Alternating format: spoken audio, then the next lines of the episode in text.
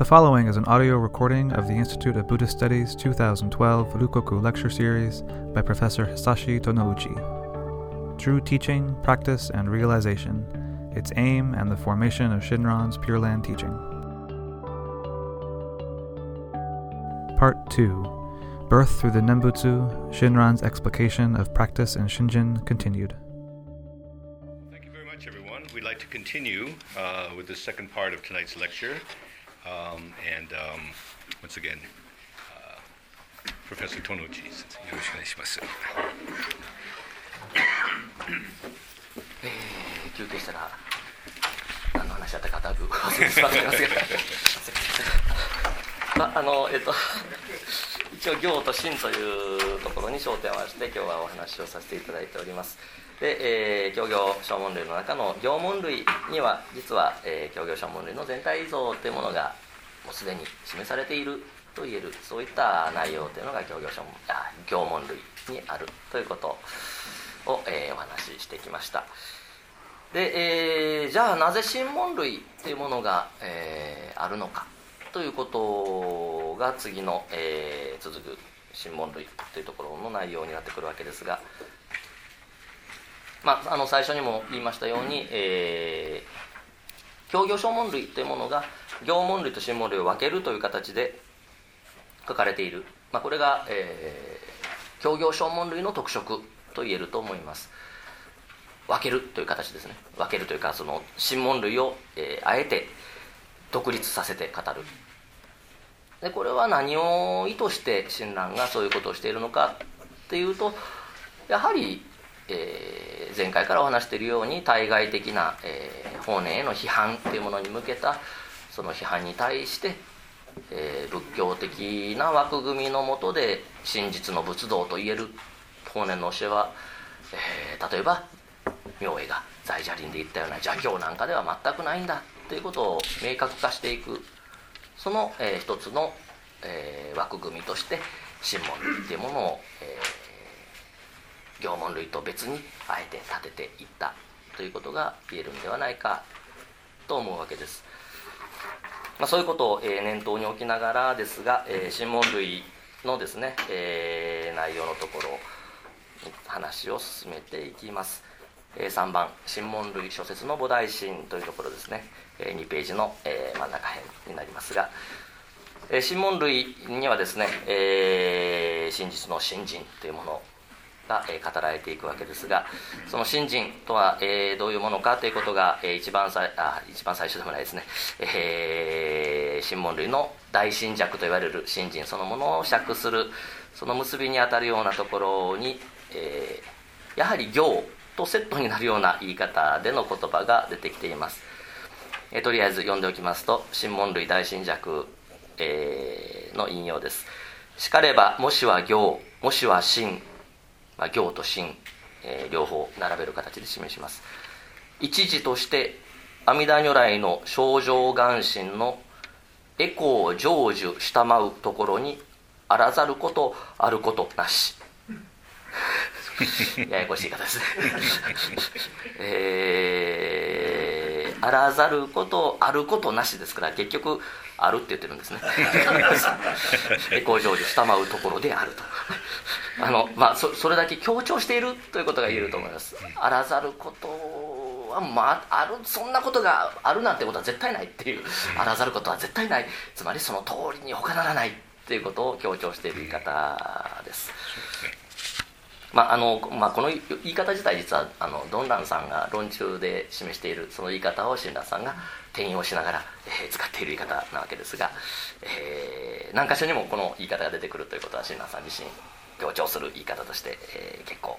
まあ、気に入っておられたと言えるかと思います。で、え因なくして他の因のあるにはあらざるなりと知るべしでこれまたなんか難しげな変な言い方ですが、えーまあ、最初からもう一度内容を見ますと、えー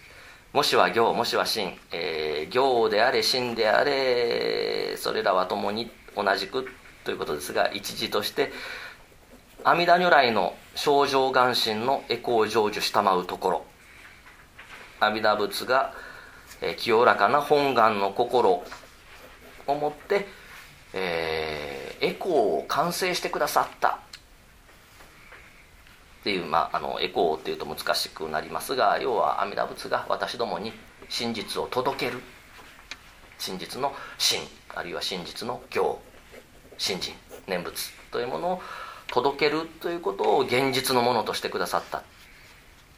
その形。それが現実のものとして具現化しているのが行。であり真である。因なくして他の因のあるにはあらざるなりてこれは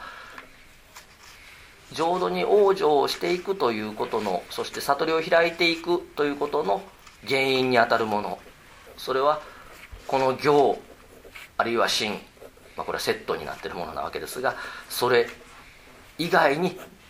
何かがこれっぽっちでもあるわけではない。自分という人間が何かする。自分の力に基づいて何か往生あるいは成仏の役に立つことができるなんていうことはこれっぽっちもないんだ。というのが、えー、ここで言おうとしている「因なくして他の因のあるにはあらざるなり」という言い方です、まあ、この言い方も実は ドンランの、えー、言い方を最初に言いましたように読み替えてえー、シンナーさんがシンナーさんがこういうふうに読んでるところなんですがトンナさんの言い方では無因の「う」あるいは他因の「う」「う」っていうのは存在ですね。形浄土っていう存在の話をしようとしてる。ドンナさんがそういうことをしようとしてる中で、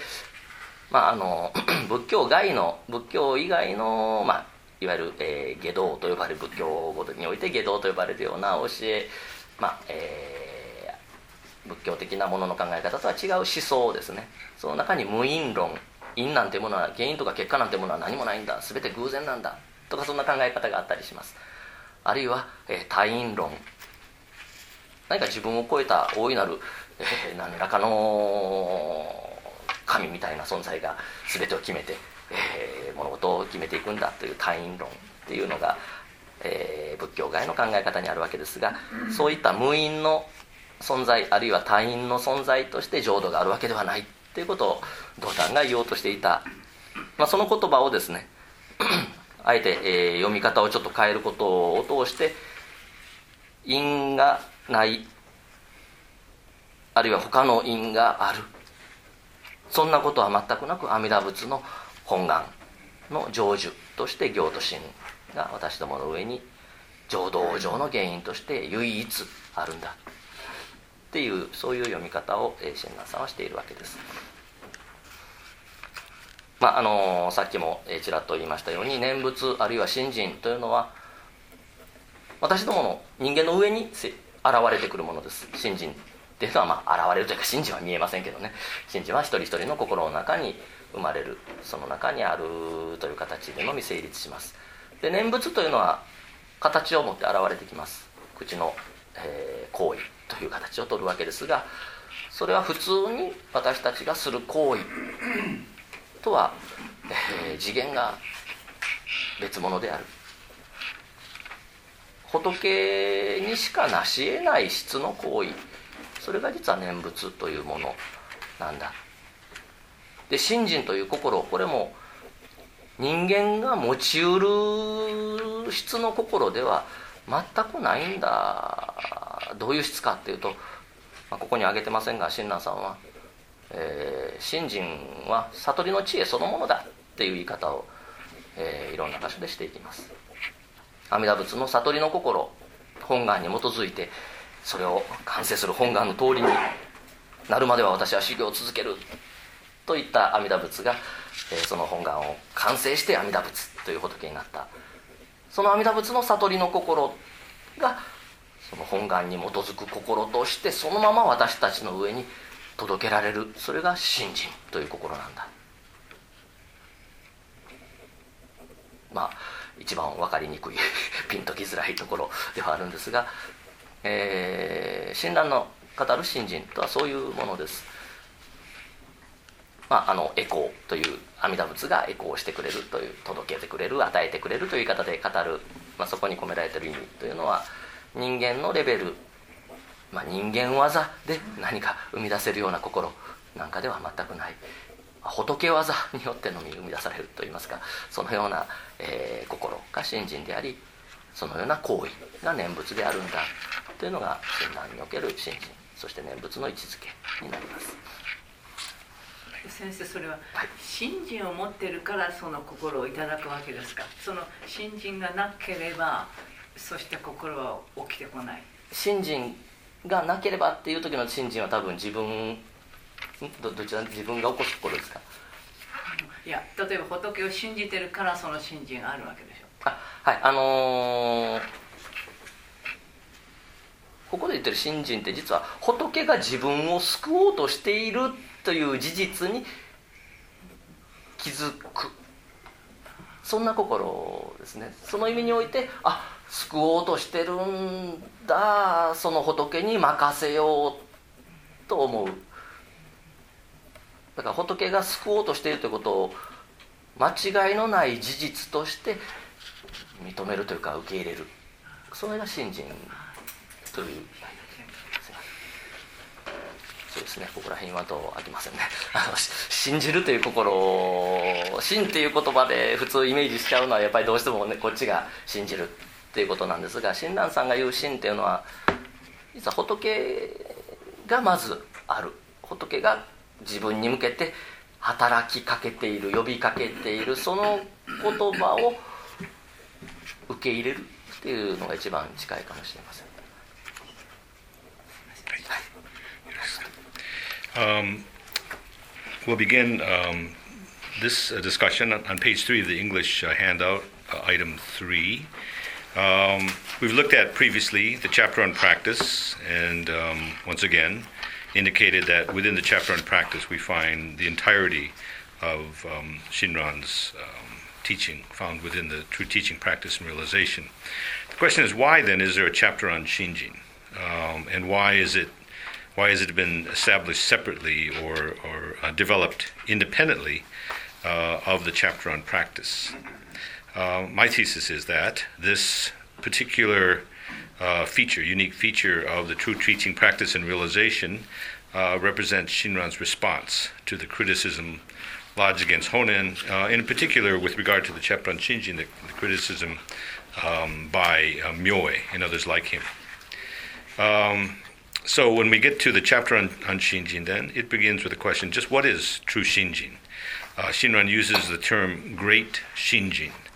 Um, and uh, the first passage, uh, number 18,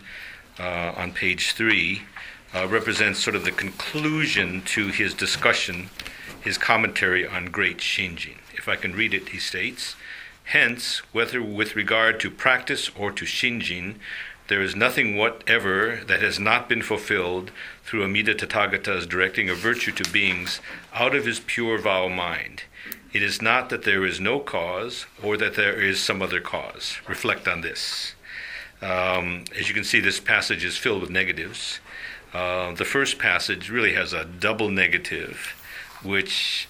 means it's an emphasis. Okay, it's a strong emphasis. That's what double negative uh, means, um, and it's uh, also um, um important to note uh, that in this concluding passage to the discussion of great Shinjin, he says that both practice and Shinjin, he once again um,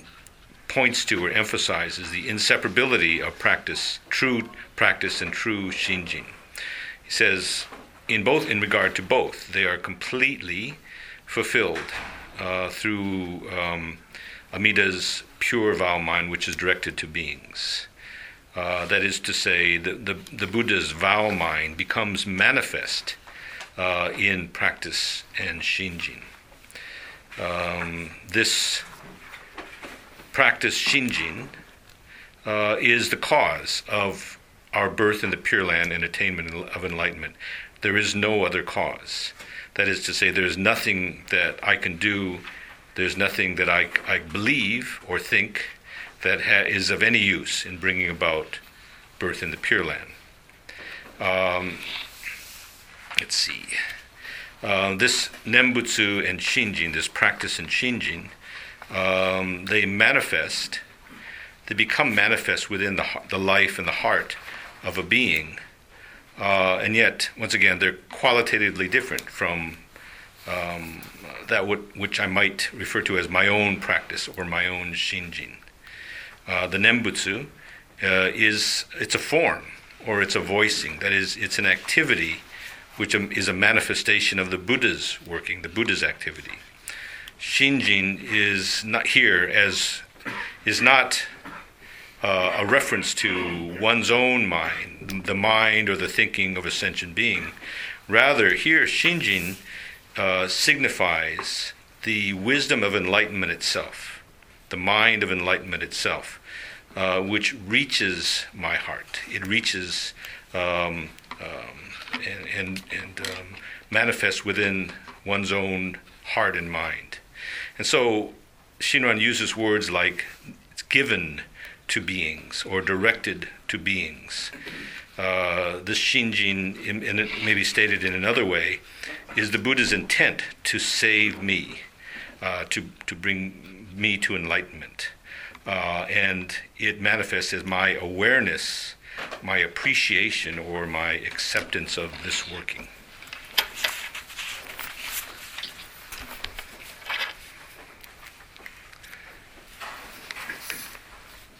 え新人っていうのが一番あの大事なんだけど一番分かりにくい というところで なかなか、えー、難しいところですがあの本願の内容をですね、えー、普通に考えて信じることなんてできるかっていうとなんか知らんが阿弥陀仏という仏がいて私を救うと言っていて。でそのことを信じて10回でも念仏すれば間違いなく浄土に生まれるって言ってくれてると。そんな内容はあそうですかって信じることなんて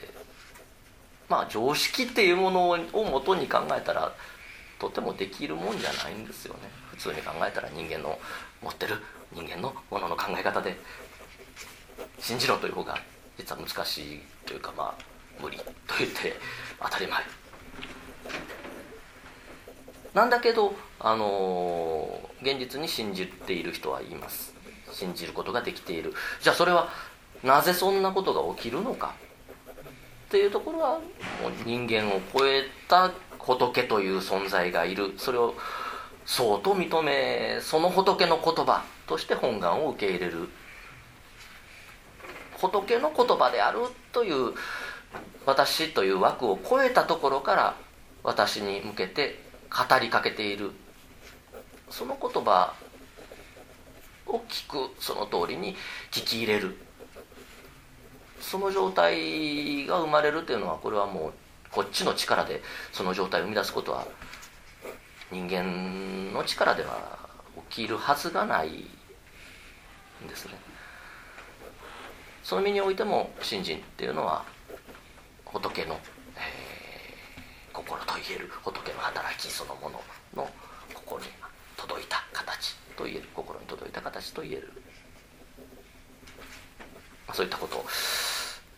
これでも、えー、分かりにくいと思いますがそういったことをちょっと付け加えておきたいと思います。えー、資料に戻りますが、えー、親鸞のですね神門類での、言い方として、えー、さっき言ったように、まあ、行神並べる形で、えー、浄土上の原因となるのは阿弥陀仏が本願に基づき届けてくれたこの念仏そして神地以外に何もないということを示した、えー、その後にですね「えー、信心」という言葉からは普通つながっては語られない菩提心っていうことについての尺が示されていきます、えー、プリントの続きのところですね。52段っていうふうに一応末尾に書いてるところですが「新門類菩提心尺」えー、ざっと読んでいきます「しかるに菩提心について2種あり」でここで菩提心っていうのはかなり唐突に出てきます。親鸞さんがこういう、えー、尺を示していくわけですが唐突に菩提心の話を始める神門類の中で。で一つには、えー、樹って呼んだり種って呼んだり濁ったり濁らなかったりします、まあ、縦横の縦という字です。で二つには王。縦横の横。でまた樹あるいは種についてまた2種あり。一つには主張。2つには主出なりあすいません私は主の方に立ててるんで主で読んでいきます。多分英訳の方は確か10になってるかと思いますが主張あるいは2つには主出なり、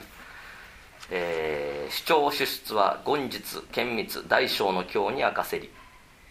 白光上の菩提心自力の金剛心菩薩の大心なり。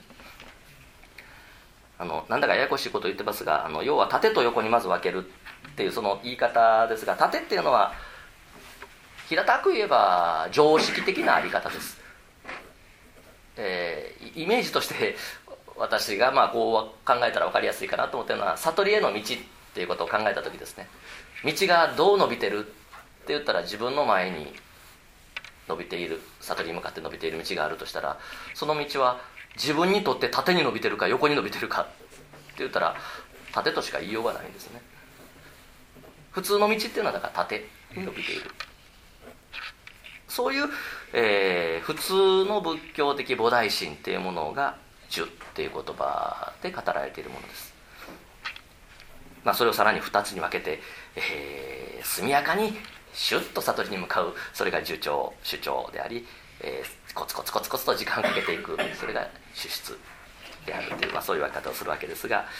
まああのー、3行目の真ん中辺に、えー、書いてますように自力の金剛心菩薩の大心なりという自力の心自力の菩提心として語られているのが縦主の菩提心です。で、えー、続き読んでいきます、えー、3行目の右の方また王についてのところです。また王についてまた2種あり。一つには王朝二つには王室なり王室とは肖像上産他力の中の自力の菩提心なり。王朝とはこれすなわち眼力エコーの信行これを元祖仏心という。元祖仏心すなわちこれ王の大菩提心なり。これを王朝の金剛心と名付くるなり。大変ややこしい言葉ですが。えー、これあのー、菩提心っていうことについてここは分類して示してます。縦と横に分ける。で縦の中で長と出っていう字を使って主張主出横の中で王朝王出っていう、まあ2、2, つの項目をさらに2つずつに分けて全部で4項目、えー、主張主出王朝王出っていう4項目を出してくるわけです。で、あのー、ここでは菩提心ということについてそういうことをしていたわけですが後でですね、えー、新門類のさらにもうちょっと後のところに王朝尺っていう呼ばれてる尺がありまして、えー、そこでもう一度この話を、えー、明確に、えー、親鸞さん解説していきます。もうここを読むのはやめておきます。実は下に、えー、図示してあるのがその王朝尺を踏まえて、えー、菩提心尺に示された菩提心を分類する。という時の、えー、4項目に分けた分類の図表ということになります。英訳では4ページのところに挙げてるものですが、えー、あ日本語の方でも3ページの方になります。3ページに、えー、二層四十半という言い方で、えー、語られてます。語られてるそういう項目で挙げてます。あの二層四十という言い方はですねこれは、えーえー、2組のペアっていうのが2層です。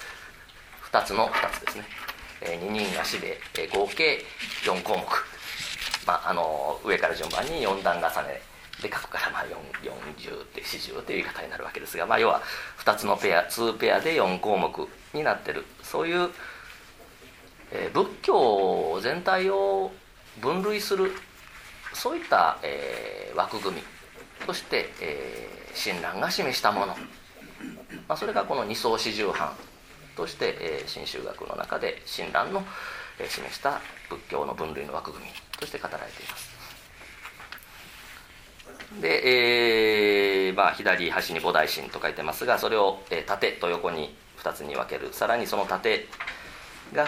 主張主出に分かれる。先ほど言ったように「長」という字がついてる。これは速やかに悟りに向かうことができる。そういう教え仏教というのは大変幅広いいろんな内容の教えがあるけれどもその中に、えー、速やかに悟りに向かうことができるそんな大乗仏教の教えただし自力の教えっていうのがある、まあ、それを、えー、親鸞さんの表現では、まあ、王朝尺の方の表現ですが大乗真実の教っていう言い方で言ってます。まあ、具体的にはあの真言宗の即身成仏ですとか、えー、禅宗のですね、えー、検証成仏。言われるような、えー、好みこのままで悟りっていうものを身に得るに備えるといった考え方そういう仏道というものが仏教の中にあります、まあ、それが主張にあたります。で主出と言いますのは、えー、普通の、えー、コツコツと修行していく果てしない時間がかかるとも言えるような、えー、命を割っても時間足らへん。それはもう当然とも言えて輪廻する仏教では輪廻ということを語るわけですが命終わったらまた生まれ変わるその中でずっと修行を続けていくっていうようなことを通して悟りに向かっていこうとする。それが主出と呼ばれる道になります、まあ、これらは、まあえー、自力の仏道さっき言ったように縦に向かって悟りに向かっていこうとする仏道でありそれとは全く違う質の仏道っていうのがあるんだっていうことが「横」という字で示されています。横っていう字で何を言おうとしてるのかっていうと人間の常識を超えているっていうことを意味しています。常識であれこれ考えて判断してっていうことに意味がない常識を超えた形でしかし仏道として成立している。そういう枠組みの仏教というものがあるんだ。実はこれが言葉こそ違いますが縦横っていうのが前回お話しした法然さんが言っていた小道門と浄土門にあたります。縦が小道門横が浄土門。まあ、一般にあの横っていうのを他力縦っていうのを自力と言ったりもしますが内容的には法然さんが言った小道門と浄土門です。でその浄土門の中で本当の浄土の教えっていうものにちゃんと出会ってたら速やかに悟りを開くことができるこの身が、えー、この命終わる。その時この身が終わる。その時に悟りの世界に生まれ変わる浄土に往生することができるというのが王朝と呼ばれる、えーまあ、真実の親鸞さんが言おうとする真実の教えなわけだけど残念ながら法然さんの教えを聞きながら自力っていうものによって往生しようというそういったこだわりを捨てることができないそのような形で法然さんの教えを受け止めてしまっている人がいる残念ながらそういう人が大変たくさんいるその人たちは速やかに悟りを開く王朝ではなく 一旦あの すいません。方便けどという専門用語があるんですが真実の浄土ではない仮の浄土みたいなところに生まれ変わってそこで時間を経てその後にようやく悟りを開くことができるという考え方を親鸞さんが、まあ、化身土門類で示していくわけですがそういった自力の心が関わっているあり方せっかく浄土門に出会いながら浄土門の本当の意味に出会いきれていないあり方そういう仏道の形を応出というふうに親鸞さんは読みます。まあえー、なんかごちゃごちゃ言いましたがあの要は、えー、こういう教えー、っとね仏教全体を整理して、えー、分類してでこの意味においてこの教えこそが一番真実な重要な教えと言えるんだっていうことをするそういう方法っていうのは、えー、仏教古来からある伝統的な宗を立てる時の欠かせない方法なんですね、まあ、宗前回お話した浄土宗とかの宗です。浄土宗浄土真宗の宗です。えー、まああの法然さんに対してえー、ここでは出してませんが幸福寺僧正という、えー、法然教団を批判する旧項目で批判するそういった朝廷への訴え文が出されたその一つ目に挙げられていた州を建てるっていうことはいかがなものかって新たな州を建てるというのはおかしいっていうようなそんな批判があったわけですが、まあ、そういうことに向けてのこと向けての、えー、親鸞さんの、えー、語り方という見方もできます。まあ今日親鸞さんここでは明確にそういう州を建てるための分類という言い方はしてないのでちょっとその辺曖昧な面はあるわけですが、まあ、内容的には、え、仏教を分類している。そしてその中で法然さんが言おうとしていた中心点というものを明確化している王朝と呼ばれる。この一点こそが法然さんが言おうとしていた内容仏道に他ならないんだ。でそういうあの、まあえー、今言ったようなその仏教を分類してここが重要であるっていうことを示す方法それはまあ教えをまあ、判定する、えー、分類して判定するっていう位置づけで共犯っていうふうに呼ぶわけですが、えー、いろんな州ですね各州それぞれにそれぞれの共犯っていうものが立てられています、まあ、一番有名なのは天台宗の五時八共犯といいまして5つの時を立てて、えー、説明する五時共犯っていうのがあります。えー、お釈迦さんが説いた教えっていうのが膨大にあるわけですが最初にアゴン教あ一番最初に華厳経を解きその次アゴン教を解きその次に大乗経典を解きっていうふうにしていて一番最後に法華経を説いたっていうその時間の流れの中で法華経その結びに涅槃経というその法華経涅槃経セットが最も重要である。っていう言い方をするのが天台宗の教範なわけですがまあそんないろんな形がそれぞれの宗派によってあるわけですが親鸞さんの示した教範というのがこの二層四十範というものです。でそこでは何が示されているかというとえー、主つまり小道門とは違う位置づけのもとに真実の浄土門王朝っていうものが語られていく。で浄土門でありながら残念ながら主の要素に関わるような自力というものが残っているあり方を王出として王朝とは別にする、まあえー、小道門とは別の位置づけにある浄土門ということを、まあ、前回お話した法然の枠組みを、えー、踏襲しつつその浄土門の中でも衝動門的な受け止めをしてしまっている、まあ一言で言えば自力的な受け止めをしてしま受け止めをしてしまっていると残念ながら真実の教えに出会っているとは言えない。といった、えー、そういう枠組みがここで提示されているわけです。分かりにくいですね。すいません。で、えー、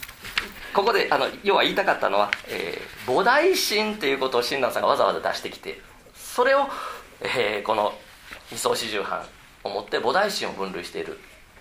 これ何かというと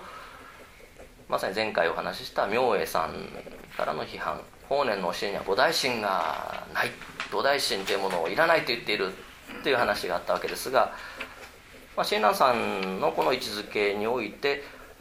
当然のこととして明恵華厳宗の明恵が語る菩提心は主の菩提心です。自力の菩提心です。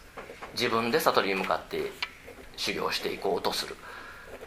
自らの能力を高めていくということを通して自らが悟りに到達しようとする。その思いが明恵の言う菩提心に他なりません。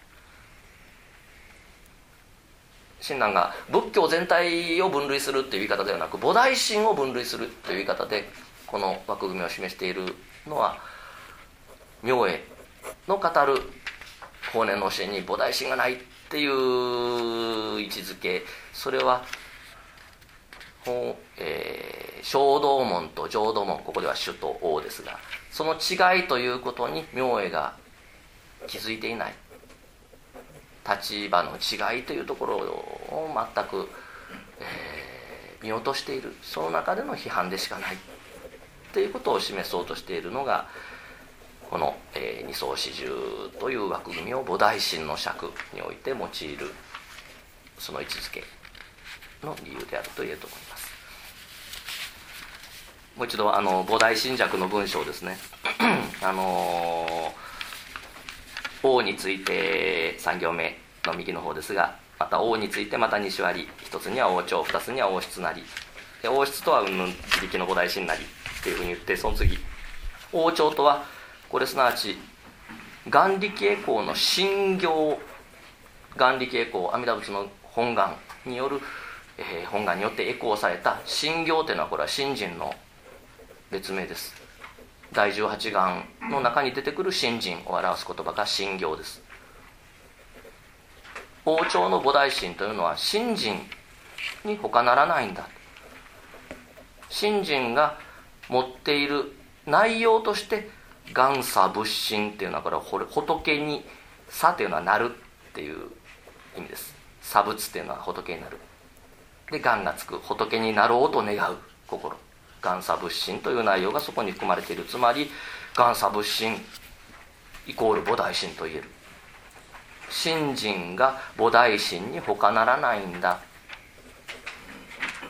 そしてそれは普通に私たち人間が起こすようなレベルの菩提心にとどまらない、まあ、大菩提心そしてさらに次に王朝の混合心という言い方をしていきます。混合心というのはこれは何者にも揺るがされない何者にも砕かれない変化しないそういった心を混合心と言います。英語ではダイヤモンドライクという言い方で言ってますが、えー、ダイヤモンドうんというよりもな全く変化しない揺るぎない。そんな心人間の心にあるはずがないんですね。人間の心っていうのは状況に応じて時によってどんどんどんどん変化していくのが当たり前です。そんな質の心ではないのが信心というものでありそれがそのまま菩提心としての内容を持っているんだ。明恵が言う法然の教えに菩提心がないというのは全くの勘違い。で信心こそが菩提心それも人間が起こすレベルの菩提心を超えた大いなる菩提心に他ならないんだ。ということを、親鸞は、まあ、新門類の中にですね菩提心着というものを設けて、えー、はっきりと示していく。という、えー、ことを最後にまとめてあります。そこをざっと読みます。もう8時ですね読んであります、えー、行神は、えー、主情が王女を成仏する全面的な因として最初の方に言った話ですね行そして神は共にセットになって主情が往生してしてそしてさらに成仏していく。その原因としては他に全くないんだ。全面的な原因が行神念仏信心なんだ。そしてそれは阿弥陀仏の本願によってエコーされるセットになっているものなんだと。阿弥陀仏本願によりエコーされる一具の法でありながら、えー行えー、教行小門類には行門類と別に神門類が建てられその中で自力の菩提心とは異なる王朝の菩提心。さらにそれは混合心ともいえる。そんな菩提心として眼力エコー阿弥陀仏が本願により私どもにエコーしてくれた。そういう信心が位置づけられるはっきりと示されている。ということが、えー、での内容です。Okay, um, you could turn back to page three of the English outline. Um, first of all, sort of a uh, some uh, comments continuing the previous um, presentation. Uh, Shinjin, um, in the teachings of Shin Buddhism, is certainly one of the most important and one of the most difficult aspects to understand. Um, when we think about it, this promise embodied within the primal vow, to save all beings in the ten directions, is this something that we can really believe in with our own ordinary thinking, with our own sort of common sense. Um, in reality, when we really consider the implications of what is promised in the primal vow, this isn't something we can simply understand or comprehend through ordinary thought. Um, so the question is, why then does Shinjin arise? Um, it arises when we, when one receives uh, or hears the words of the Buddha, uh, when one accepts the words of the Buddha uh, or these are the phrases we find in Shinran's teachings, or maybe when we might say when it manifests. as insight or wisdom, um, which is beyond our ordinary thinking. And so once again, we see the phrases. It, it reaches our hearts and minds. It, it uh, is directed to us. We receive it. Those are the phrases which are used to express this sort of um, the inconceivability of the arising of Shinjin. Uh, moving on now back to the, um, the outline, if we look at uh, passage 52, which is in the middle of page 3, this is um, from Shinran's um, uh, chapter on Shinjin, in which he discusses the, um, the mind aspiring for enlightenment. Now, that, that phrase is an English rendering of the Japanese Bodaishin, or the Sanskrit Bodhicitta,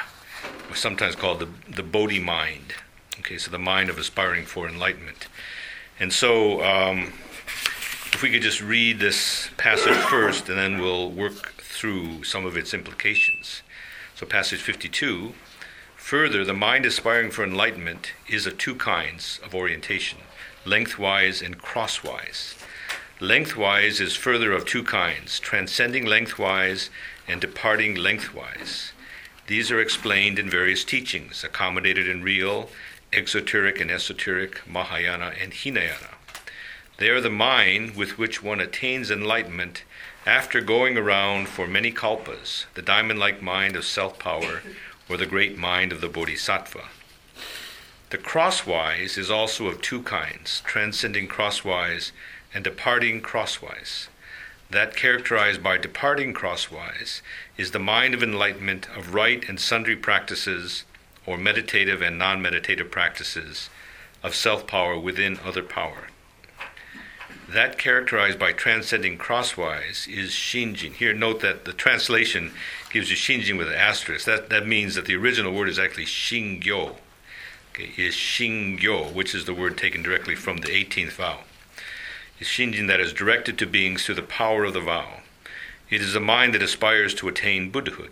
The mind that aspires to attain Buddhahood is the mind aspiring for great enlightenment of crosswise orientation. This is called the diamond like mind of crosswise transcendence. Uh, let's now try to parse through some of the um, expressions we find in this passage. We find um, there are really two pairs uh, which combined create four particular um, items. Okay, um, the pairs are uh, lengthwise versus crosswise, and transcending versus departing. Um, we're we're going to skip passage 73 because it's pretty repetitive. So if you go to page four,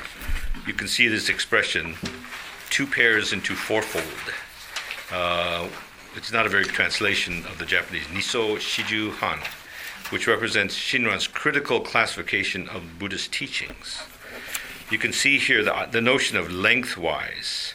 um, which is, what you think about it, is it's quite common sense. When we think of our um, our going along a path to enlightenment,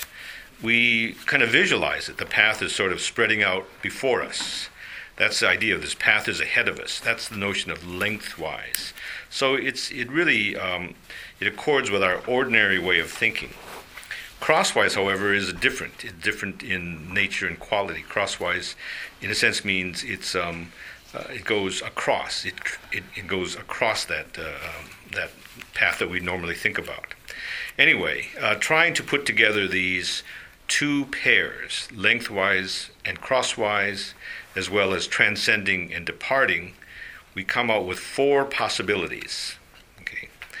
let's go through these. it's kind of uh, four possibilities. The first, if you look on the top, is transcending lengthwise. Uh, according to Shinran, he refers to this as the true Mahayana teaching, or maybe looking at transcending has the sense of sudden, quickly, or using a phrase that many of us are familiar with sudden enlightenment, sudden attainment. So, this is a reference to the true and real teachings of Mahayana, for instance, the Shingon teachings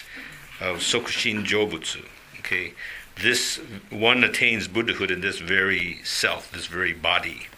or Zenshu, that this self is itself Buddha. Okay, so this idea of sudden enlightenment uh, is what is indicated by this phrase transcending lengthwise. Departing lengthwise, however, is another phrase which refers to, as Shinran mentions, the provisional accommodated Mahayana teachings, roundabout teachings of the two vehicles and the three vehicles. This refers to gradual attainment, that is, one practices over long periods of time throughout many cycles of rebirth uh, and gradually attains enlightenment. That's also the teaching of Mahayana. Both areas or both um, uh, um, items found within lengthwise, okay, represent the path of the sages. Okay, so lengthwise is represent is a, is a signifier for path of the sages. They both represent the the um, the Buddha's teaching of self power. What crosswise represents is a qualitatively different conception of the Buddhist path. Okay, and this crosswise is a signifier for the Pure Land path. As we remember from last time, Honen set out in his Senjakushu, uh, talking about the two, the, various gates. He talked about the, the gate of the, uh, the, the, the path of the sages versus the, the Pure Land path. And so this is Shinran uh, continues that distinction. Okay, so this n- notion then of crosswise again is a reference to the Pure Land path. And again, there are two um, uh, possibilities within it. Transcending crosswise, or ocho, uh, is, he says, it's the true teaching, the single, the real, the perfectly fulfilled uh, fulfillment of the vow. That is, it refers to the true essence of the Pure Land way. One quickly realizes enlightenment after uh, the end of this life through birth in the Pure Land. On a note, this other one, O Shutsu, or departing crosswise, represents the fact that even within the Pure Land path, there are still remnants of the path of sages approach, which is based in self power practices. Okay, so this refers to the roundabout path of good acts, three groups, nine grades of beings, meditative and non-meditative teachings uh, real and uh, uh, resulting in birth in the transformed land or the realm of pride. These are references to the path of self power within other power, as we saw in the in the previous passage. Some people believe um, that somehow Honen's teaching was that of this departing crosswise. That somehow his belief was that birth in the Pure Land represents a birth into an environment when we're, we're uh, which is um, um, uh, sort of uh, uh, expressed as birth in a transformed land that would require uh, further uh, practices to attain birth. However, um, Shinran did not hold to this belief. For him, Honen's teaching was the former, that is, transcending crosswise. Um, that this is the this is the essence of Honen's Jodo Shu we um, so essentially that's that's one of the purposes of this classification is to clarify and systematize Honen's teaching, thereby saying, uh, asserting that within this scheme, this transcending crosswise path is essentially the, the teaching of Honen. Now, many other schools have their own um, schemes of classification for instance, in the Tendai school, there's a classification saying that, that the teachings can be divided, divided into five periods of time. I think we've heard this um, teaching before that immediately after the enlightenment of the Buddha, he taught the Avatamsaka Sutra, but no one could understand it, so then he taught the Agamas, etc. And finally, he resulted in the teaching of the Lotus Sutra. And so Tendai and other schools have their own scheme of classification of the teaching. Shinran presents this scheme as his classification of the Buddhist teachings. Okay. Why? Um, here we see in the in the chapter on Shinjin that Shinran places this within the context of the bodhicitta, or the mind of aspiration for enlightenment. Okay, that's how he phrases. This is this is the context he places it in, and he does so in order to respond to the criticism um, lodged by Myoe that is Myoe claiming that for in Honen, Honen rejected the um, the the um, the Bodhi mind, uh, the bodhicitta. Okay, he said there's no Honen said there's no need for the bodhicitta. That was uh, criticism. Shinran, by setting out his classification of the teachings in this way, is essentially telling Myoe, well, the bodhicitta that you're talking about is the bodhicitta of the path of sages, self-powered uh, aspiration for enlightenment. Okay, the aspiration to attain enlightenment through one's own efforts and practices. That would fall within the upper category, the lengthwise category. However, he was he might be saying to Myoe, you're not aware of this distinction that is made by Honen. Honen's teaching is of the crosswise, uh, transcending crosswise. Okay, this is the pure land uh, Bodhi mind. Okay, uh, and so as he um, um, references it, if we look go back to the previous page in uh, passage 52 you can see where he says in the, in the bottom paragraph, okay, kind of uh, midway through, that characterized by transcending crosswise is shinjin or shingyo, that is directed to beings through the power of the vow. In other words, there is the Bodhi mind. Honen's teaching of, of Jodoshu contains uh, the aspiration for enlightenment. It is called shinjin, the shinjin of other power, the shinjin directed to beings through the power of the vow. Um, as Shinran said, this is the mind that aspires to attain Buddhahood. That's the Bodhi mind. Um, says the mind uh, that aspires to attain Buddhahood is the mind aspiring for great enlightenment of crosswise orientation. That's Bodhi mind in Honen's teaching. And it also called the diamond like mind of crosswise transcendence. Diamond like has a very specific reference. Diamond like means it's, it's hard and fast, it's unchanging, undisturbed. And so, in a way, then this is this classification of the teachings or the classification of Bodhi mind, Bodhicitta, is Shinran's response to Myoe. And I think that's it.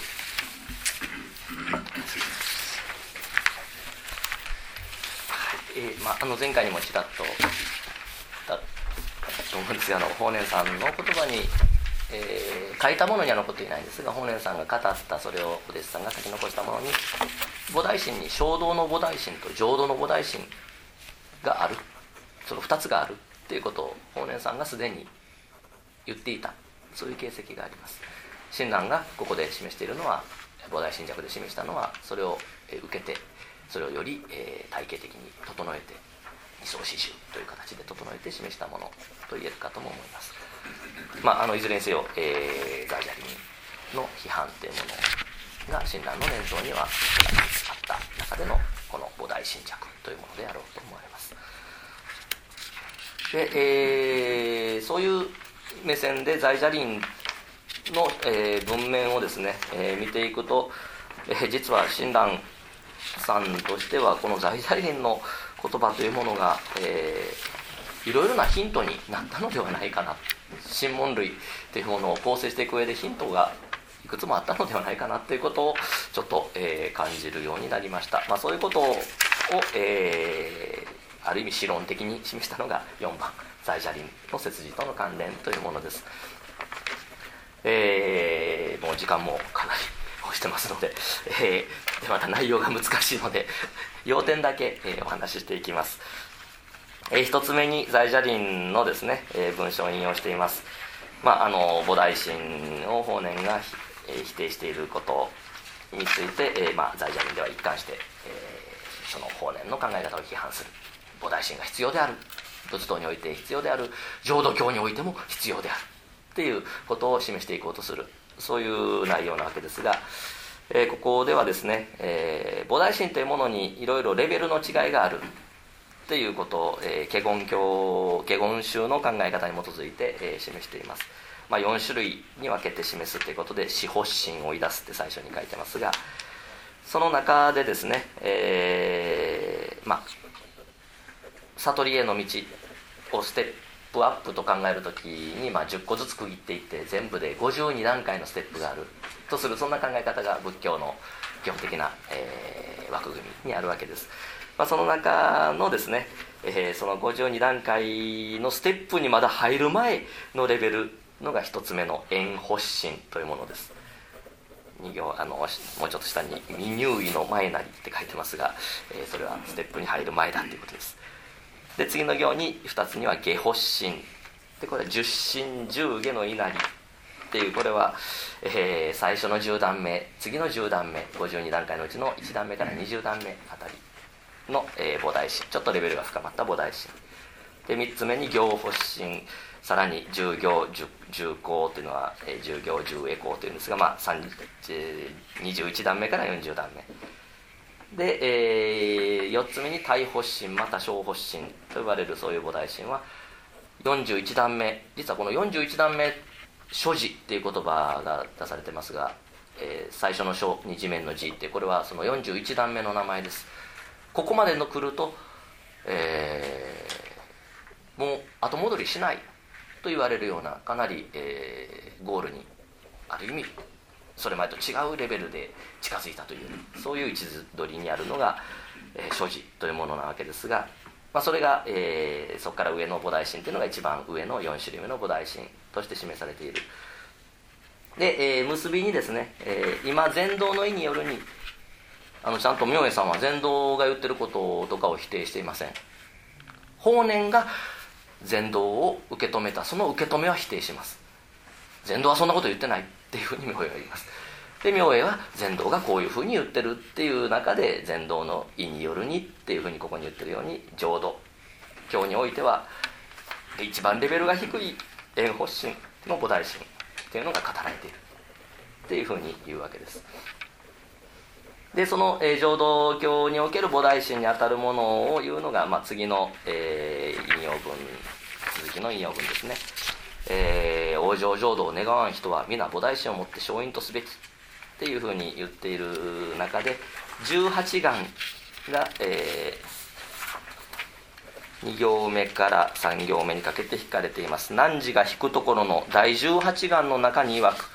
18願というのが、えー信じて念仏する者は間違いなく往生できるという内容。そういう内容として、えー、法然が最も重視し親鸞も最も重視している観なわけですがその18願の中に「死神信行抑唱画国」という言葉が漢文で出てきます。えー、死神というのは心からで信行というのは信じるですね。そして抑唱画国私の国つまり阿弥陀仏の浄土に生まれようと思う。抑唱生まれようと思う。つまり信じて浄土に生まれようと思う。その中で念仏する。っていうのが「まあ、ないし10年」っていう言葉で18願の中には続きの言葉ここでは書かれてませんが、えー、出てくる。18願の中の一番中心フレーズともいえる部分なんですがそこを、えー、明恵さん自身がまず取り出しています。18願の中に「死神信行抑唱画国」って言ってるじゃないか。だから念仏だけでいいって法然は言うけどちゃんとここで信じる心にっていう言い方だけど内心心の話をしてるじゃないか、まあえー、続きの言い方ですと「指針新教育小学とうんぬん明らかに知れぬ内心はこれ勝因なり」18願の中で浄土往生の因として心の話をしてるじゃないか。往生の語をただ苦笑に限るにあらざるなり往生するための行いはただ口に唱える念仏に限ってるわけじゃない。っていうふうに、えー、内心こそが重要なんだ。口に唱えるっていうのはそれに付随するものでしかないっていう言い方をですね、えー、5行目から6行目になりますが内心をもって勝因とすべし苦笑はすなわちこれ助言なりっていう言い方で言っています。これ実は親鸞さんが神門類に示している、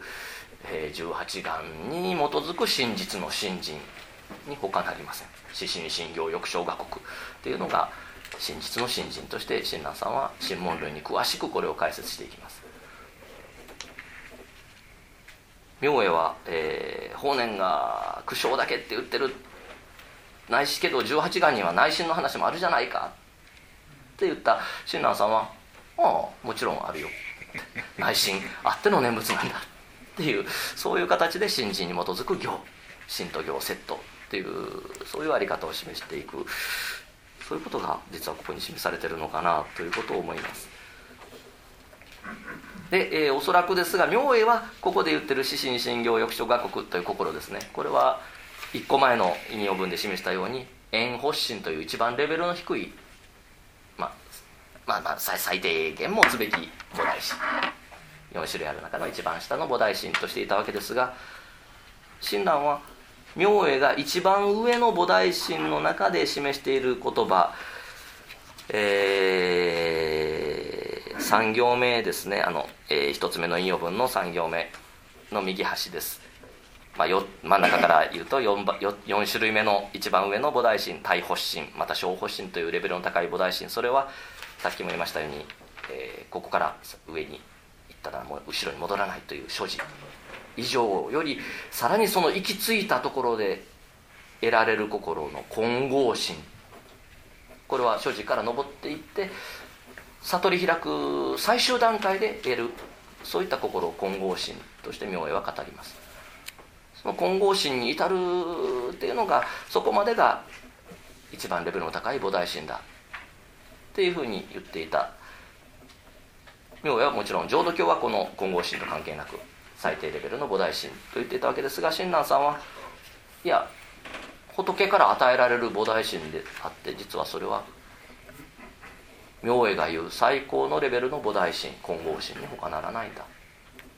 ということを言っていく。で、えー、その「混合」という言葉がですね実は出てくる文章を明恵はその「混合」ということはもう出さずに、えー、出さずにというか意図的に出さなかったわけじゃないんでしょうけども最その文章の最初と最後だけ引用するような形で、えー、3つ目の引用文の中で禅道の文章を引用しています。えー、明恵、えー、道がっていうふうに始まる禅道、えー、少女2号を作ることはうんぬんって始まる文章ですが、えー、もうこれあの英語のところだと、えー、かなり、えー、意訳されてて分かりにくいんですが下から3行目ですね「えー、官業の書の第一の初めに曰く」っていうふうに言ってる、えー、これこちらではどうなんですかね。日本ではお葬式の時に必ず最初に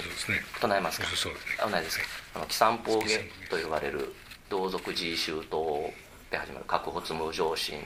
で続くそういう、えーまあ、出棺言行でしたかね。帰参法下はい帰参法下ですね。その帰参法下の、えー、言葉がここに、えーまあ、実は禅道が書いた主張官具領事教の注釈書官業書っていうものの一番最初に出てくるのがあの下門なんですね。その下門を、まあ、明恵がここで引用します。で同族自習党おのおの無常心を起こせ同族自習党というのはここに集まっている僧侶も俗人も皆全てそれぞれにこの上ない悟りを求める心無常心というのは無常菩提心のことです。この上ない悟りを求める心を起こしなさいっていうふうに始まる。つまり禅道は言ってるのは菩提心を起こしなさいって言ってるじゃないかっていうふうにここでこれすなわち菩提心なりっていうふうに、えー、この言葉を引用します。で結びにあるのがあの「願に宿読平等性一切同発菩提心往生安楽国」ですね。願わくはこの功徳をもって平等に一切に施して同じく菩提心を起こして安楽国に往生せんと言ってるこの前頭の言葉にも菩提心がちゃんと無常心って最初に出てきたし結びに菩提心って出てくるしっていうふうに明恵は引用するわけですが親鸞さんはこの出だしのところを読み替えます。読み替えるというか送り仮名を変えます。えー、次に親鸞さんの文章を2つ挙げてるんですがもう1つ目は置いておきます。1つ目の中に「混合」とかですね「エコー」とかそういう信心に関するキーワードが出てくるんですがもうそれは置いときまして、えー、2つ目の引用文新門類の、えー、中に引用されているものですが「えー、官行儀原義文っていうのは、えー、禅道の官行の注釈書その最初のところということです官行儀原義文に同族自習とおのおの無常の心を起こせども生じ甚だ糸いがたく仏法また願いがたしっていうふうに、えー、起こせで切らずに起こせどもこうだ。無常の心この上ない悟りを得ようと思う心を起こしたとしても私ども煩悩の深い私どもにとっては迷いを離れるなんていうことまた仏法を本当の意味で求めるなんていうことがとてもできるものではない。私どもにはそんな力量がない。それが私どもの現実である。というふうに呼んでいきます。これ禅道さんは禅道さんというか明恵さんの読み方だったら同族自習とおのおの無常心を起こしなさい。迷いは糸いがたく仏法は願いがたいけれども頑張っていきなさい。っていうそういう切り方が違う形になるはずなんですが親鸞さんは現実の私たちはこうだっていうふうに無常心明恵は、えー、菩提心をここで禅道が必要と言ってるっていうふうに言っていた無常心を起こしたところで全うできない私たちである。そういう心として語っていきます。でじゃあ私たちはどうすればいいのか？っていうのが続きに共に混合の志を起こして王に汁を頂戴せよ。まさしく混合心を受けて一年に相応して後か涅槃を縁人っていう、えー、言葉三方言の中からこの部分を引用して私どもにはまともな普通の仏教でいうような菩提心を起こすことはとてもできない起こしたところで全うできない。その私たちに与えられている混合の志混合心それを受け止め起こす。まさしく混合心を受けてっていう言い方受け止めるという言い方。その中で混合の志を起こす。そこにおいて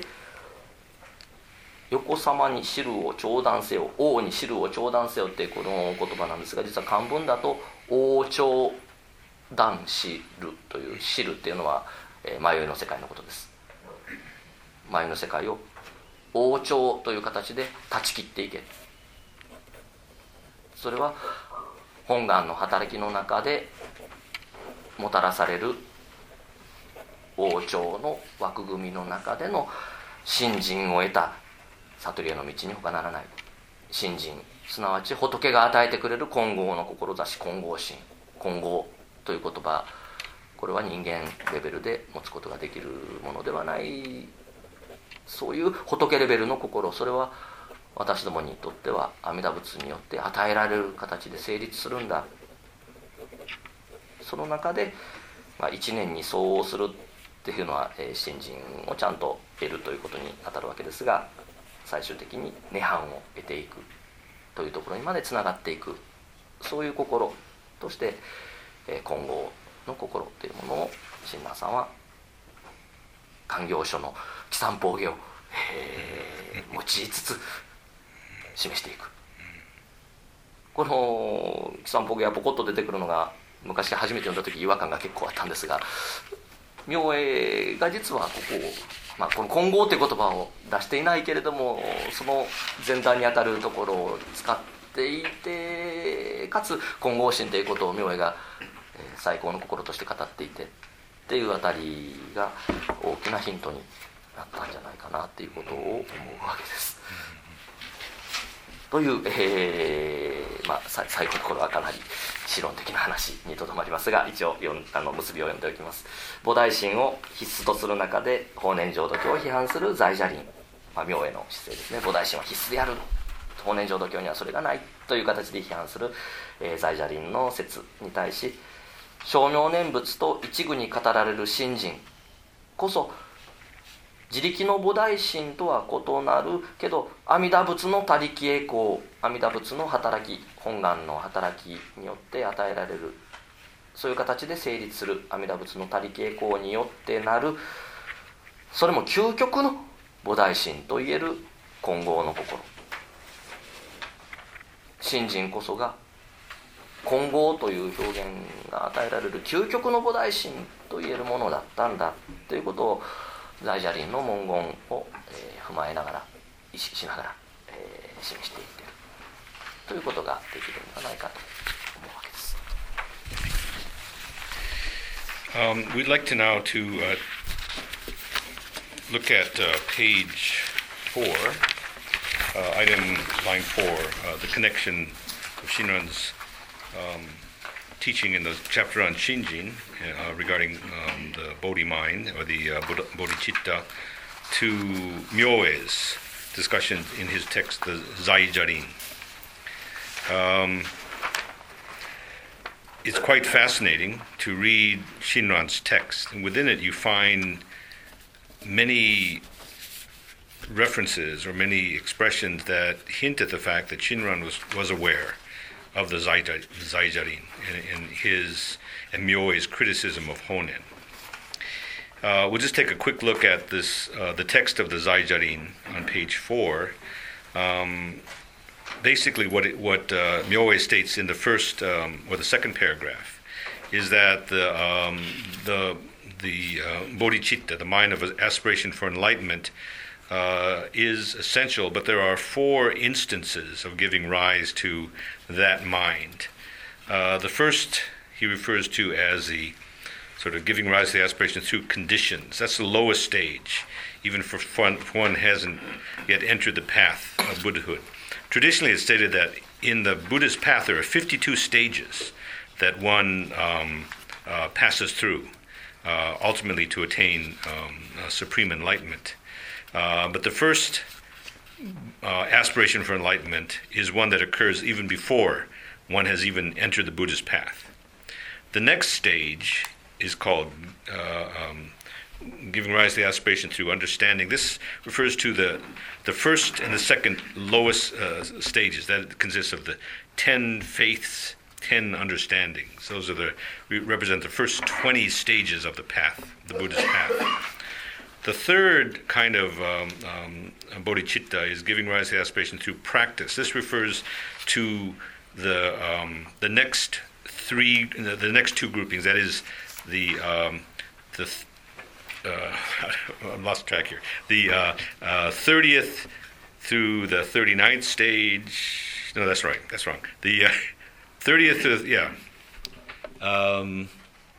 anyway, so the next, the, the next, the next stages of practice. I'm losing my mind here. Okay, the stages of ten practices, ten transference, merit, uh, merit transfers. So these first, these these two, um, the second and the third uh, instances of, of, giving rise to the uh, aspiration for enlightenment accord with or correspond to the first 40 stages, okay, stages 1 through 40 of the Buddhist path.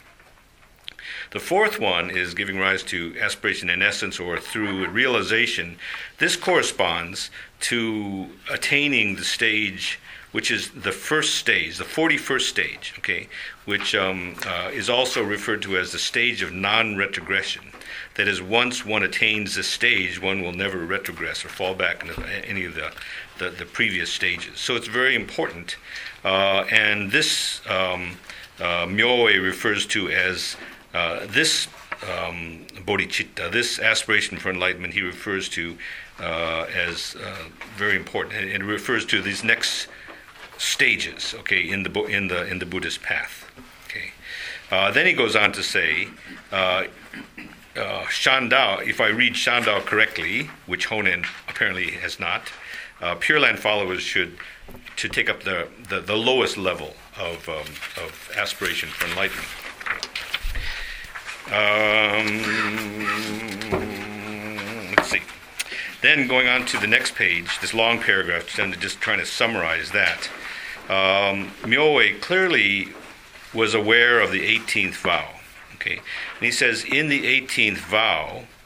there are these three minds: sincere mind, entrusting, and aspiring to be born in my land. And then the vow also says those beings who say the Nembutsu even ten times will be born. According to Myoe, Honen emphasizes the practice of saying the name, just this voicing of the Nembutsu. And so he says, well, what he's doing is he's ignoring these three minds sincere mind and trusting and aspiration of birth. In reality, what's um, within those minds, um, in those three threefold minds, that's most important. That's fundamental. The other stuff is all auxiliary. And so um, he's saying that the 18th vow is really about these three minds, about the mind, about, about the, this, this mind of Shinjin And Shinran, to this, he agrees. He says, yes, the 18th vow is the vow of true and real Shinjin. And of course, within a broader context, he says, of course, Shinjin and practice are inseparable. And so it's, it's also the vow of, of uh, birth through the Nembutsu. Okay. So Shinran essentially by setting out and describing the 18th vow in that way, he's responding to Myoe. He's saying, well, of course, that's what Honen has been saying all the time. Uh, the 18th vow is the vow of Shinjin uh, and, and uh, Nembutsu. Okay. Um, in response to Myoe's claim that for Pure Land followers, the aspiration for enlightenment is the lowest level, whereas the highest level of, of, bodhi, of the bodhicitta, of aspiration, is the diamond like mind, uh, Shinran says um, well, in, in reality, Shinjin is uh, none other than the diamond like mind. It is the highest and the ultimate level of the Bodhi mind, the aspiration for enlightenment, because it's received from the Buddha. Now, there's, a couple, there's an interesting sort of comparison to be made here. If you look on page five, in the middle of the page, um, Myoe cites Shandao's commentary on the Contemplation Sutra. In the very first chapter, it starts out with a gatha called the Kisamboge, the gatha of taking refuge in the three treasures. Now, as all of you know who have attended a funeral or memorial service, you know that when uh, the ministers begin the service, we always chant the Kisamboge. Okay, so this is exactly what Myoe is citing. Okay, when Myoe cites it, though, this is the reading he gives to it. He says the first line laity and monks of this age all give rise to the unsurpassed mind. And then in his commentary, he says, This is the Bodhi mind. He then cites the final lines of this gatha. Okay, uh, I aspire to bestow this virtue equally to all, so that giving rise to the same mind of aspiration for enlightenment, they may attain birth in the land of peace and bliss. This is what we know as ekoku, Ganishiku Doku Byodo Seisai. Okay? And so his quotation then is viewed in this way. Shinran, more than likely, was aware of uh, Myoe's citation of this passage, and so he responds in a variety of ways. In the interest of time, we'll just take a look at the passage on the last page, passage 46, in which Shinran is now citing the same passage from Shandao's Kisamboge. But, as mentioned earlier, one of Shinran's sort of his, his, um, uh, his interpretive method, or his method of reading the, the Chinese text or the Kambun, was at times to apply different readings or to read the words in different order, thereby, thereby drawing out what he believed to be the true teaching of the, of the passage. He does that in this case. And so you can see now a difference in reading of the same Chinese, but now a difference in reading in which it states People of the present, both monk and lay, seek to awaken the supreme mind, but it is extremely difficult to abhor birth and death and difficult to aspire to the Buddha Dharma. So, what Shinran has essentially done by um, adding his own readings uh, to this text, he, in a sense, changes the meaning from that um, presented by Myoe. Okay, in a way, he's this reflects the reality of our own hearts and minds. We wish to attain enlightenment. We seek the supreme mind, but in reality, it's extremely difficult for us to abhor or abandon our samsaric existence, extremely difficult to aspire to the Buddha Dharma. And so then the question is, what do we do? Shinran continues on with his own unique reading. He says, Let us all together awaken the diamond like aspiration. Again, the diamond like mind. Okay? And transcending crosswise, the phrase we saw before representing uh, Honen's teaching, uh, uh, cut off the four streams. He now um, changes a reading so that one um, in um, awakening uh, the diamond like mind, which is the mind of the Buddha, transcending crosswise, entrusting in other power, one cuts off the four currents, which is a way of saying one realizes non retrogression. Okay? upon truly receiving the diamond like mind, again, the mind of the Buddha, uh, according with the vow in that one thought moment, we become persons who consequently attain nirvana. Okay, so in receiving this diamond like mind, we, we realize non retrogressions, we are assured of attaining uh, nirvana. Uh, this diamond like mind then is the Buddha's mind given to or directed to beings. So, in conclusion, then, states, the Zaijarin criticized Honen's Pure Land teaching even as it set out the mind of aspiration for enlightenment, the bodhicitta, as essential. In response, Shinran explains that Shinjin is one with saying the name. Not only that, it is the diamond like mind, which is the ultimate bodhicitta, uh, the ultimate bodhi mind. For it arises through Amida Buddha's directing a virtue of other power, and it differs fundamentally from the bodhicitta of other power. Power. Thank you. My mind is gone. So anyway, thank you very much. Um, this will bring to a close tonight's lecture. As you can see, our minds are are fading quickly. Uh, we do have 15 minutes. えー、どうしましょうか、先生。どどう使っていいですか。でもはい。そうですか。あまり難しい話になっちゃってすいませんでした。Uh, if there are any questions or comments, I'd like to accept them at this time. Although, please not to, try not to make your questions too difficult. Oh, again, the rule is, for those of you who were in here last time, the rule for our, our lectures here at IBS is if you can speak Japanese, ask your question in Japanese and then translate it into English. That's the rule. Okay. Reverend Kubata. 親鸞の動機は批判いろんな浄土教に対しての批判答えようと思ってそしてわざわざこういう難しい、まあ、答えになったのかそして結局その答えに対した方々に先生たちに納得できましたこれを読んであなるほどな、まあ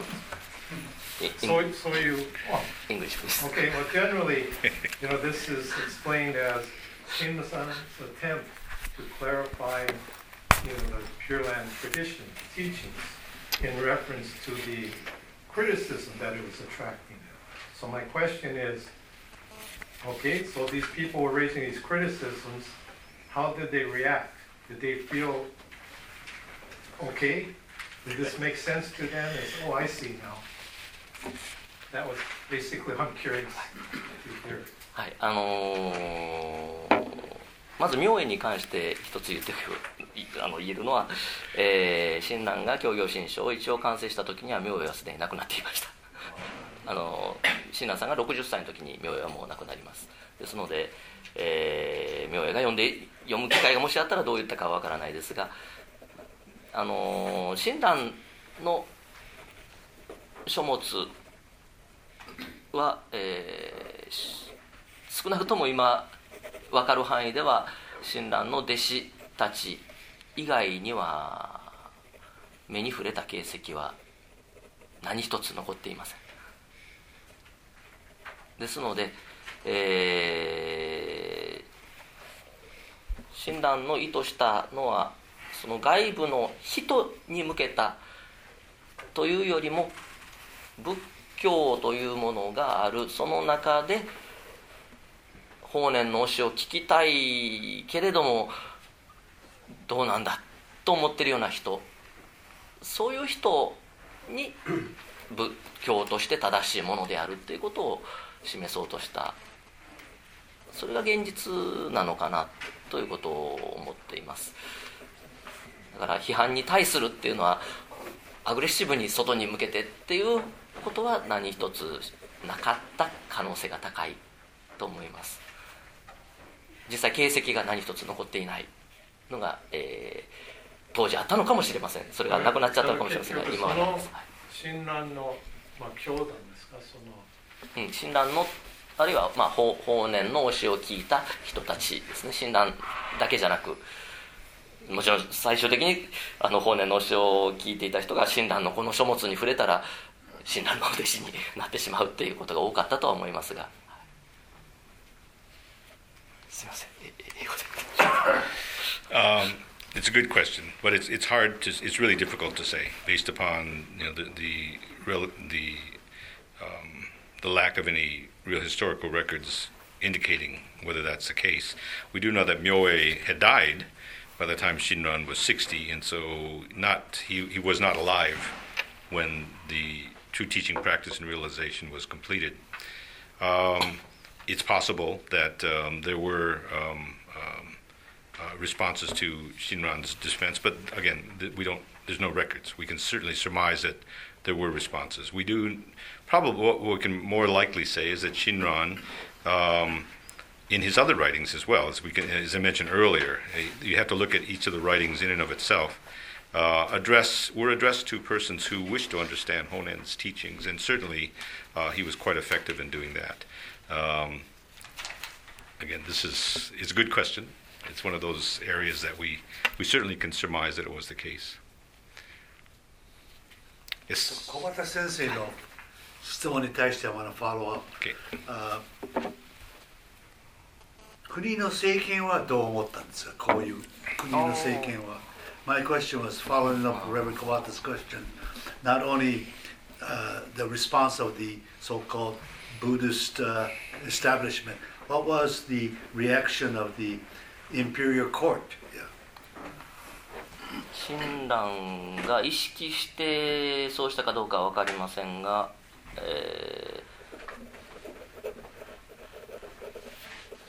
国に対してその政権に対して念仏の教えの正当性を強く言うということを、えーしはしししな、えーしたことはした形跡はありません。えー、親鸞という人は、えー、60いくつかぐらいと言われてますが関東から京都に戻られてで京都で、えー弟子たち何人かが、まあ、支えていた、まあ、周りにいたと思われますが他の法然の教を受け継いだ人たちに比べると、えー表に全く出ていなかった。表に見える形で活動してはいなかった。社会的な活動ですね。それはなぜかっていうとやはりうん上限の法難というものをあのあ次回の話になりますが、えー法然そして親鸞含め数名が流罪になりまた数名が死罪になるといった厳しい念仏弾圧があった。その念仏弾圧の中でこの教えをちゃんと正しく伝えていくためにはどうすべきかっていうことを親鸞が考えたんではないかな。その中で取った一つの方法としてあえて社会的にアピールするという方向ではなくきっちりと伝えていける人に伝えていく。そういった形を取ったのではないかなということを思います。しかし最後にはやっぱり主情進化が早期っていうことと信頼書の憤りを最後に述べるためではい。述べてます。もちろんあの強い憤りを持ってはいるんですがそれを外に向けて示すっていうことを親鸞はしたかなもししたとしたら親鸞という人がこんなことを言ったっていうのが外部のし資料に残っておかしくないんですね外部の資料に親鸞という人は全く残ってないっていうので有名な人なんですで一時ははい。自分のこと話さなかったでしょ。そうですね。自分のことは話さなかったしえあのーだから例えばあのーえー誰だ名前が出てこない行年という人が、えー数十年のうちになると思いますが「あの浄土訪問源流書」っていうのを書きますまあ行年という人はあの八宗紅葉を書いた人なんですけども日本の宗教日本の仏教を全部総ざらいしたっていうそれも30代ぐらいでやっちゃったっていうものすごく天才的な人なんですがその人が、まあ、この宗派はこんな教えだっていうことをきれいにまとめてでさらにフォローとして全宗のまとめで浄土教のまとめっていう本を書いてる。その浄土教のまとめに浄土訪問源流書っていうのがあるんですが法然の流れとしてまあえー、龍寛とか光斎とかそういう人たちは出てくるんですね。でそれを誰から聞いたかっていうと長斎という諸行本願儀を唱えていた人から聞いたと教えてもらったっていう形で、えー、行年はその書物を書いていきます、まあ、内容的にすごくきっちりしてます。流館交際が言っていた内容を見事に抑えてると言えるんですがそこに親鸞の詩の字も出てこない。であの実際歴史資料に本当にあの本願寺枠といいますかその宗門ですね。浄土真宗の枠外外から見た親鸞の資料というのが全くない。だから大正時代えっと、1910年代20年代あ10年代あたりかな。にあの日本で、えー、親鸞という人物は架空の人ではないかっていう学説が真面目に語られた。そういう時代もありました。っていうのはそれだけ外部の資料がなかったからです。内部しか残っていない。でまああのその議論があったその中で文献的ないろいろな、えー研究が行われた結果、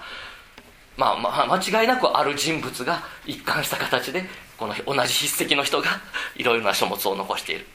筆跡的にこの一人の人物がそうしたことは間違いない。その意味において親鸞という人物が架空の人物ではないと言えるっていうのが学問的にはもう定まっていますがたださっき言ったような状況が起きるぐらい、えー、外部に対して何かをするっていうことをあえてじゃないかなと思うんですがしなかったのが親鸞という人なんですね。そこが、えー、現代的にまた開教的に大変受けが良くないというかなんか難しいところになってしまうのかもしれませんがただ真実の教えを伝えるということの一つの形としてそういうのを親鸞さんが取っていたということは一つ大きな可能性として言えるんじゃないかと思います。Well, めっちゃいっぱい言ってしまってすみません。はい。Um, I'm trying to read my notes here. Um, Somebody did. Well, the question I think to be asked is, you know, were were people, especially in, in Reverend Sasaki's question, were the authorities aware of Shinran um, at that time? And, and, there's there's no documentation uh, that we can find. Uh, we are aware. Um, of the activities in the world, in society, um, of other followers of Honen um, but Shinrans are not as well known. Uh, the question is why that might have been the case. And, and next um, uh, lecture, I'll be talking about the Jogen uh, suppression of the Nembutsu movement, and that might have had uh, a lot to do with it. Uh, and perhaps um, Shinran, as um, a follower of Honen, uh, who was exiled to the northern regions, was considering how best to transmit Honen's teachings correctly. Um, and so perhaps he, choo- he chose not to in- be engaged in broad, wide scale um, so sort of um, uh, activities on a societal level that would have brought attention to him, but perhaps his choice was to transmit it privately personally to others. Um, there's a very famous um, person by the name of Gyonen who went to great lengths to identify and categorize um, the priests and the uh, activities of many schools of Buddhism in Japan. Um, in his discussion of the followers of Honen, he identified particularly Ryukan and uh, Kosai, uh, who were very well known followers of Honen. Uh, no mention of Shinran whatsoever. Of course, it could have a lot could have had to do with the fact that he received information information about them from another of the well-known followers, Chosai. But that's the problem. Um, outside of Honganji sources or resources, and other than the texts that we, we have that have been passed down, um, that is, as far as any outside objective historical resources, there's no mention of Shinran. Uh, and as late as the Taisho era, one of the big discussions going on in, in, Japanese academia was that perhaps Shinran was not a historical person at all. Uh, that there were certainly texts attributed to him, but there were no um, outside uh, evidence that he existed. Uh, and perhaps this is because he chose not to um, be active or address the greater world uh, in a way similar to other followers of Honen, but he, he um, instead um, sought to clarify um, Honen's teaching for himself and transmit it uh, to others uh, in a personal way. Anyway, that's um, my summarization of a very great answer, but my answer was not, my summary was not that great. Um, let's see, we have, oh, we, I think we're out of time. One more question? Sensei. ショートはああの親鸞上人があの新刊のあの別所で、 疑問をいたしあのいたして名称を示すっていうかね。ですから結局親鸞上人がそのえ自分自身の疑問ですよね。なぜこのお菩提心ということがね、えーこの公開されてるかっていうことで疑問があってそれを疑問に対して自分がこの答えを見出したかったから例えば浄土論かね道南とか勉強して、えーその名称を言い出すってことはその答えがね分かったっていうことですよねそうすると非常にそれはパーソナルなね問題意識だったと思うんですよね。えーそう そうそうどうですか先生そのことに English, please. Oh, yeah. uh, in the preface of uh, uh, uh, Shinran has Shinran has a special preface for uh, for the second volume, and in that he says that uh, you know he has raised questions about uh, Shinjin or bodhicitta, and uh, and he says he finally found the uh,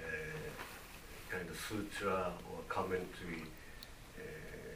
sources that answered uh, his questions. So to me, it, it seemed that Shinran was interested in this bodhicitta issue in a very personal way. You know, he had his own question. So the, he was very happy to have discovered these uh, scriptures that answered his own questions. And after he said that, he he he says uh, immediately, immediately after that he said i'm so grateful to the, my teachers who provided these uh, uh, texts that answered my questions. So i asked sensei if you know how do you think about this uh, view so I, my, my view is that shinran didn't you know intend to criticize people. That wasn't his uh, direct uh, motive. You know, he, he really wanted to know uh, the answers to these you know, questions he had. Yeah. はいえー今まで考えたことはなかったテーマなんですが基本的におっしゃる通りというのが私の今思っている答えになります親鸞さんという人はやはり法然さんの教えているものをきっちりと整理して受け止めるその、まあ、批判とかにも対して説明できる体制をきっちりと作る自分の中にですね。それが教行書問類という書物によって、えー、親鸞さんが成したことであろうと、えーただ自分で満足して終わりっていうわけではないと思うんですけど、はい、そうそうです、はい、しかしそれは当然自利利他っていうことでね。はいあの不足利他になるわけです。求める人にはそれを持って伝えることができるという意味で。ね、えーそれは当然他の人が読めばね、わ、はい。かるわですんで、えー何が真実かっていうところを追求したその結実と言えるのがあの教行書問類だと思うんですね。だから疑問をいたしてっていうのはいろんなことを言う人もいる。で法然の教え言葉自体は幅がある。その中で何が真実と言えるのかっていうことを真剣に追求したその形ですね。出来上がった形っていうのが教行書問類であり新宗教義であろうと思います。もちろんあの伝えていく上でそのことを踏まえた上で今どういう形で伝えるかっていうのはまた別の話になろうかと思います形としてねあの決して親鸞みたいに消極的であれというそんなアグレッシブであってはならないとかそういうつもりは全くないんですが親鸞が取った方法また親鸞の思いというのはそこにあったっていうのは、えー、おっしゃる通りのところだと思います。Thank you very much for your wonderful question. I, I, I hadn't thought about it in that manner, but I, I reflecting upon your your your question, I, I completely agree with um, your perspective. Uh, and that Shinran, his whole intention in, in writing this text was really to, because he was seeking an answer to this question that he had what is truth? What is real? Uh, and so he raised this question uh, with great sincerity uh, within himself, uh, and, uh, and yet also quite um, systematically. but that was, I mean, that's, I think that's the real um, important point to be made that this, this this represents then his questioning, his search for truth. So, thank you very much, everyone. Um, this brings our second lecture to